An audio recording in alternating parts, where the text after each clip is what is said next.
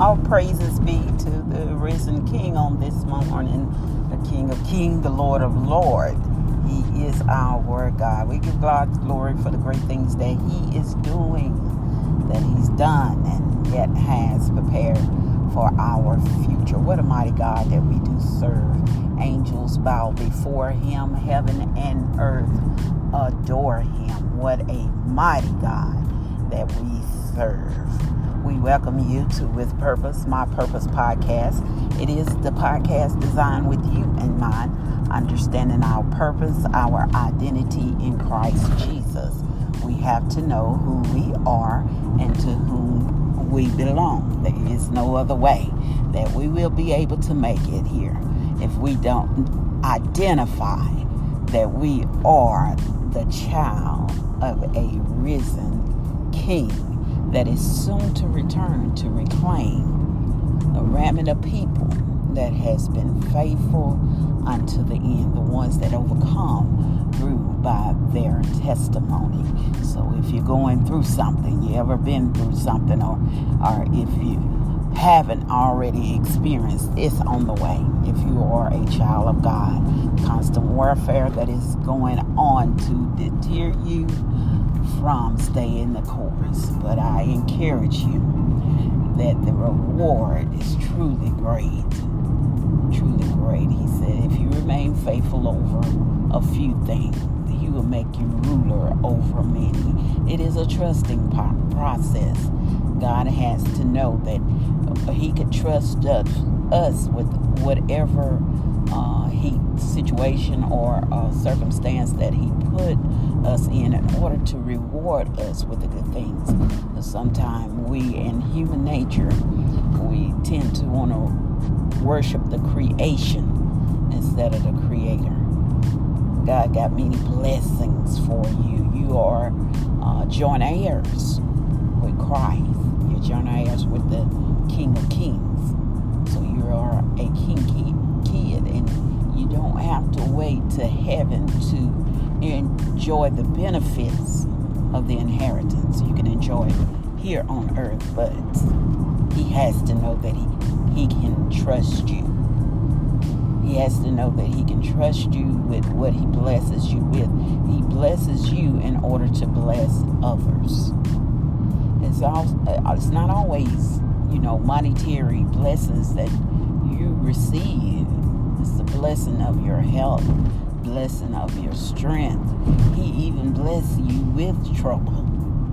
And that trouble is to sustain you and to help you remain focused on who you serve. You serve the Creator, not the creation. When we begin to serve the creation, uh, worship the creation, then we become idolaters. It's idolatry because we did then begin to p- depend on the creation. God bless you with a, a good job. And then you think that it is the job, uh, that paycheck that sustains you. No, it's just the source that God used at that moment to keep you.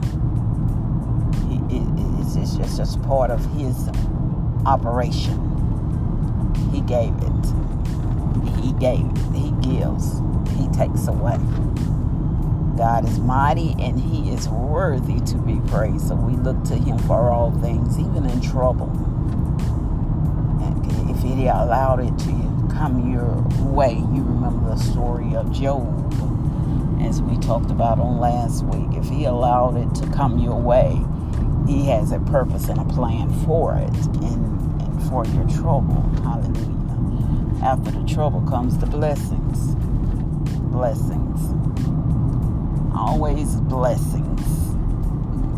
God has intended for his people. He knows the plans that he has for you. His thoughts for you are of good, not of evil. Always of good.